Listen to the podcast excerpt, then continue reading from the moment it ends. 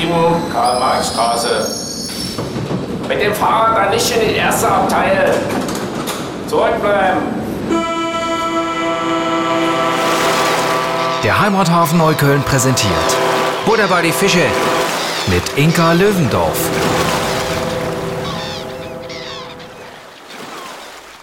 Hallo, herzlich willkommen heute im Heimathafen Neukölln im Studio, meine lieben Zuhörerinnen und Zuhörer, liebe Mitreisende.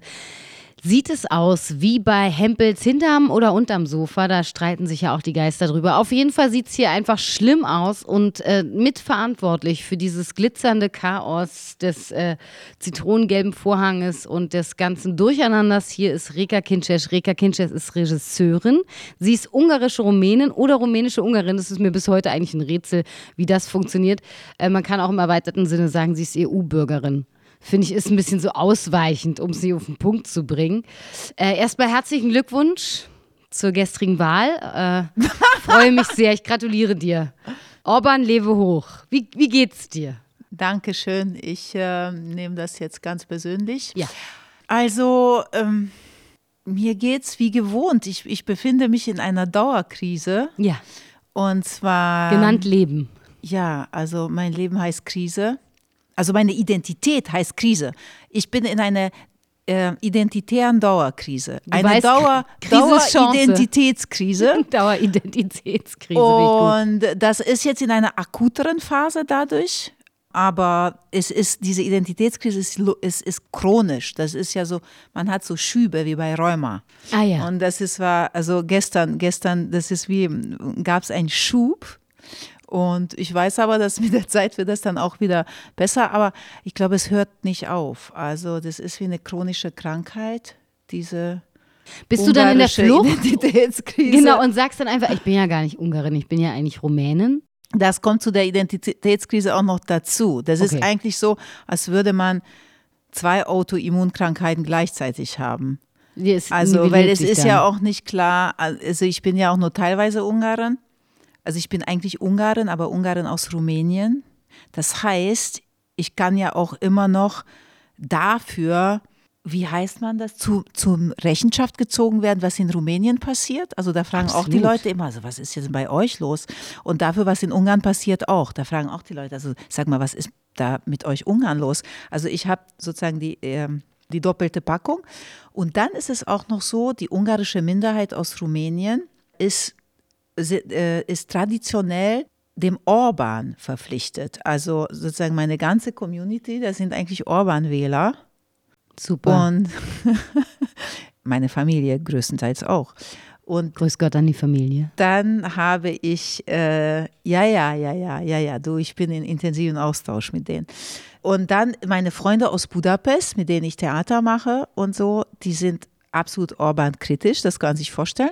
Das heißt hier neuerdings linksversifft. Genau, also meine Facebook-Blase ist jetzt in einem absoluten Trauer und Krise und meine Familien-WhatsApp ist in einem Freudenrausch. Und zwischen diesen zwei Polen verbringe ich meine Identitätskrise. Und als wenn das jetzt nicht schon schizophren genug wäre, wobei ich dich natürlich noch kurz fragen muss, würdest du dich, also was wären die schlimmsten Bezeichnungen, die man für dich finden kann? Das wäre ja dann sozusagen die stehlende Rassistin oder was? Also was ist das Schlimmste? So, die schlimmste Bezeichnung. Nein, Rassist, davon habe ich keine Angst. Das bin ich. Ich bin Rassist, Nationalist. So. Und was ist so die schlimmste Bezeichnung, die man für dich jetzt finden könnte? Dieser Doppelunion des Grauens. Blutwurstfresser. Ja. Alles was an Osteuropa übel ist, ist mir eigen. Bist du? Aber bist die Reinkarnation unseres. Nein, aber was man ja auch nicht vergessen darf, der Osten ist ja dann auch noch zum großen Teil für uns ein dunkles Loch. Auch noch also frag mal die Leute, Rumänien auf einer Karte zu finden. Die meisten werden auf Österreich deuten. Also ja, das ist so nochmal das Allernächste an der Sache, natürlich. Ne? Deswegen kann ich auch sonst was erzählen, weil die Leute glauben im Prinzip alles. Also solange es negativ ist, glauben sie sowieso alles. Und da habe ich schon vieles ausprobiert. Also nach unten gibt es keine Grenze. Die eigene Identitätsbashing ist auch was ganz Schönes. Ja, wie soll ich sagen, das war ein großes Erkenntnis für mich, dass ich so das alles Negative auch genauso Teil von einem selbst ist. Also ich glaube nicht, dass ich frei davon bin. was diesen ganzen Ländern und Communities widerfährt oder und so weiter. Ich habe so ein Lieblingszitat: You can get the boy out of the hood, but you can't get the hood out of the boy. Das hat viele Variationen. Also ich bin ein rumänischer Kleinstadtmensch mit einem ungarischen Background aus einer unglaublich geschlossenen nationalistischen Community und lebe seit 20 Jahren in Berlin. Also unglaublich. Also es ist wirklich, das ist ein Migrationshintergrund, der kommt sehr selten vor. Das ist so ein bisschen die Blutgruppe 0 Rhesus negativ. Aber ja, Migrationshintergrund ist halt auch nur so ein Sammelbegriff für ganz verschiedene Pathologien und Schizophrenien und sonstige Scherbenhaufen. Mir ist das auch latent zu ungenau, muss ich sagen. Also es ist so ein bisschen wie mit People of Color, das ist mir auch ein bisschen zu ungenau, muss ich dir ehrlich sagen. Also, weißt du, ich bin zwar auch eine Kartoffel, aber halt auch eine sehr ungenaue Kartoffel. Bin ich jetzt eine Süßkartoffel oder bin ich eine Linda oder so, das kann man ja alles nochmal definieren. Aber das steht mal auf dem anderen Blatt.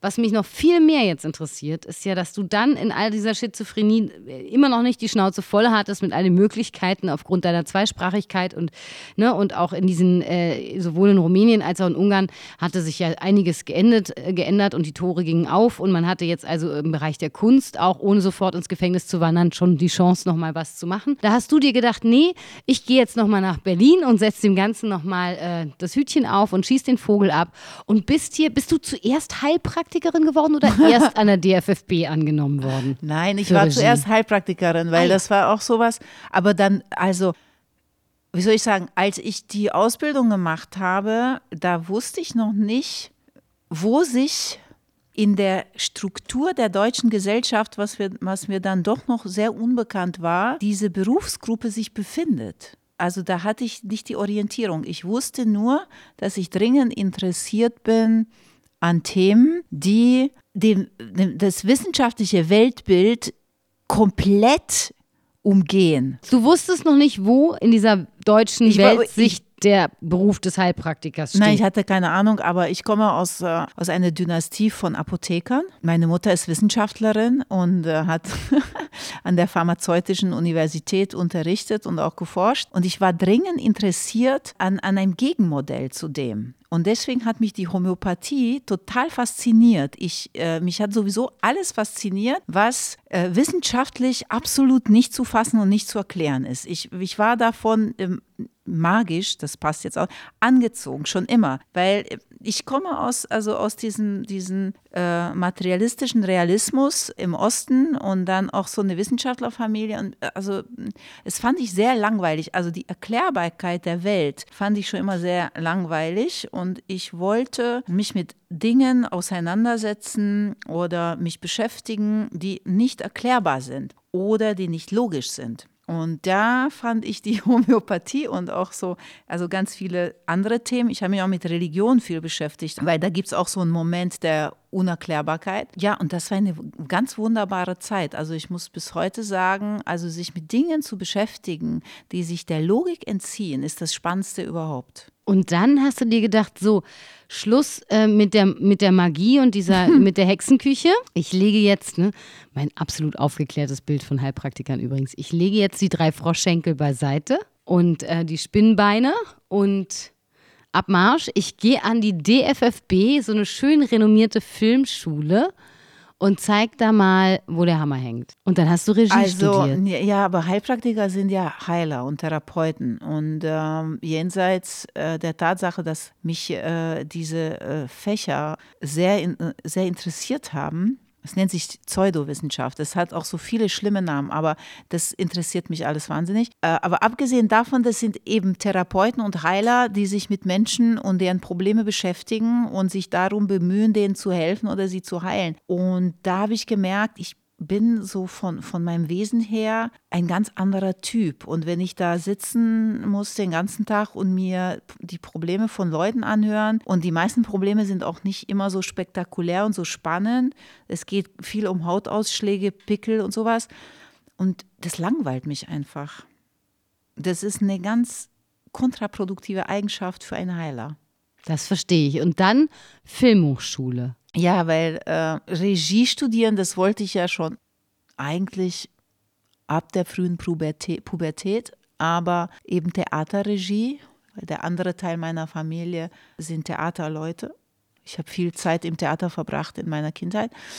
Aber das habe ich für eine Weile vergessen, dass ich Regie studieren wollte, weil es war, dazwischen lag die Wende und das hat mir schon sozusagen, hat mich so abgelenkt für gewisse Jahre. War ich eher so damit beschäftigt, wo könnte ich jetzt hinfahren und was könnte ich nachholen. Verstehe ich total. Die 90er haben uns echt extrem viel Zeit geraubt. Man musste so viel feiern, das ist so anstrengend. Da war ich wahnsinnig abgelenkt und als ich dann auch gefühlt, bin 1990 in eine Kneipe reingegangen und bin bis 96 da auch nicht mehr rausgekommen.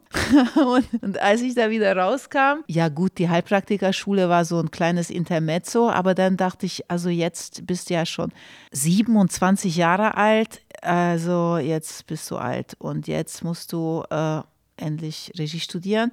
Und dann war aber so, dass ich die Aufnahmeprüfung also für den Ernst Busch verpasst habe in dem Jahr. Und dann dachte ich, jetzt bin ich zu alt, ich kann nicht so lange warten. Und deswegen bin ich an die Filmschule, die Filmakademie und habe mich dort beworben. Dort waren irgendwie die Abgabetermine anders. Und du hast da Regie studiert, du hast erfolgreiche Filme gemacht, aber du bist jetzt doch wieder am Theater gelandet. Edge.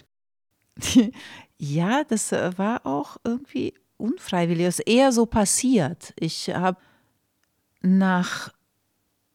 eigentlich in der Babypause, nach der Geburt meiner Tochter, in Siebenbürgen, in meiner Heimat, habe ich so ein Angebot bekommen, an einem kleinen Theater irgendwas zu machen, was mir einfällt. Und da habe ich einen Text geschrieben und das inszeniert und ich habe das wahnsinnig genossen, dass ich uneingeschränkt mit den Schauspielern arbeiten kann und nicht nur so kurze Probenzeit habe wie beim Film und dass ich mich nicht um die Technik kümmern muss. Das war so ein total befreiendes Gefühl für den Moment. Ja, und da habe ich was gemacht und das hat so eine Kette ausgelöst. Dann kam das nächste und das nächste. Und gleichzeitig parallel der zweite Spielfilmprojekt, den ich angezettelt habe, der ging ganz kurz vom Schluss, also mit einer schon fast geschlossenen Finanzierung durchentwickelt und so, ging das zu Brüche. Und deswegen plötzlich war so eine Riesenpause mit dem Film und es lief aber mit dem Theater. Und so ist es jetzt erstmal geblieben. Glaubst du an Schicksal? Naja, das ist auch so was im Bereich also der Heilpraktikerschule eigentlich gehört. Also da werden solche Themen mit großer Ernsthaftigkeit behandelt. Ich mag das Konzept vom Schicksal und ich habe mich auch viel mit Zufall und sowas beschäftigt. Manchmal glaube ich, dass das nur Interpretationen sind, dass wir unsere Geschichten bauen, was aber keine Abwertung ist. Manchmal aber glaube ich, dass es schon sowas wie Zufall gibt. Ist je nachdem, welche Phase gerade. Ist aber die Frage, was unsere eigene Interpretation ist oder nicht. Also wenn ich jetzt ein Kleid anziehe, in dem ich mich wahnsinnig schön und sexy fühle, dann wird kaum jemand wagen, mir zu widersprechen, glaube ich, weil ich das ja ausstrahle, dass das das schönste Kleid ist, was ich in meiner Figur, mit meinem Alter, mit meinem Aussehen tragen kann. Andersrum, weißt du, wenn es was ist, was einfach grauenvoll ist, von dem ich auch vielleicht nicht so überzeugt bin, höre ich aber auch darauf, wenn jemand sagt, du, also der blaue Pullover, das geht gar nicht. Also deswegen ist ja immer die Frage, ne? Außenwirkung, Innenwirkung, die Brille, die wir aufsetzen, was davon ist Schicksal? Das ganze Leben, glaube ich, ist eine einzige Interpretation. Du könntest jetzt auch rumsitzen und sagen, oh Mann, ey, das mit dem Film hat nicht geklappt. Du könntest aber genauso gut auch sagen, du, es hat sich einfach so ergeben mit dem Theater. So, this is meant to be. Also das soll es jetzt wahrscheinlich sein, oder?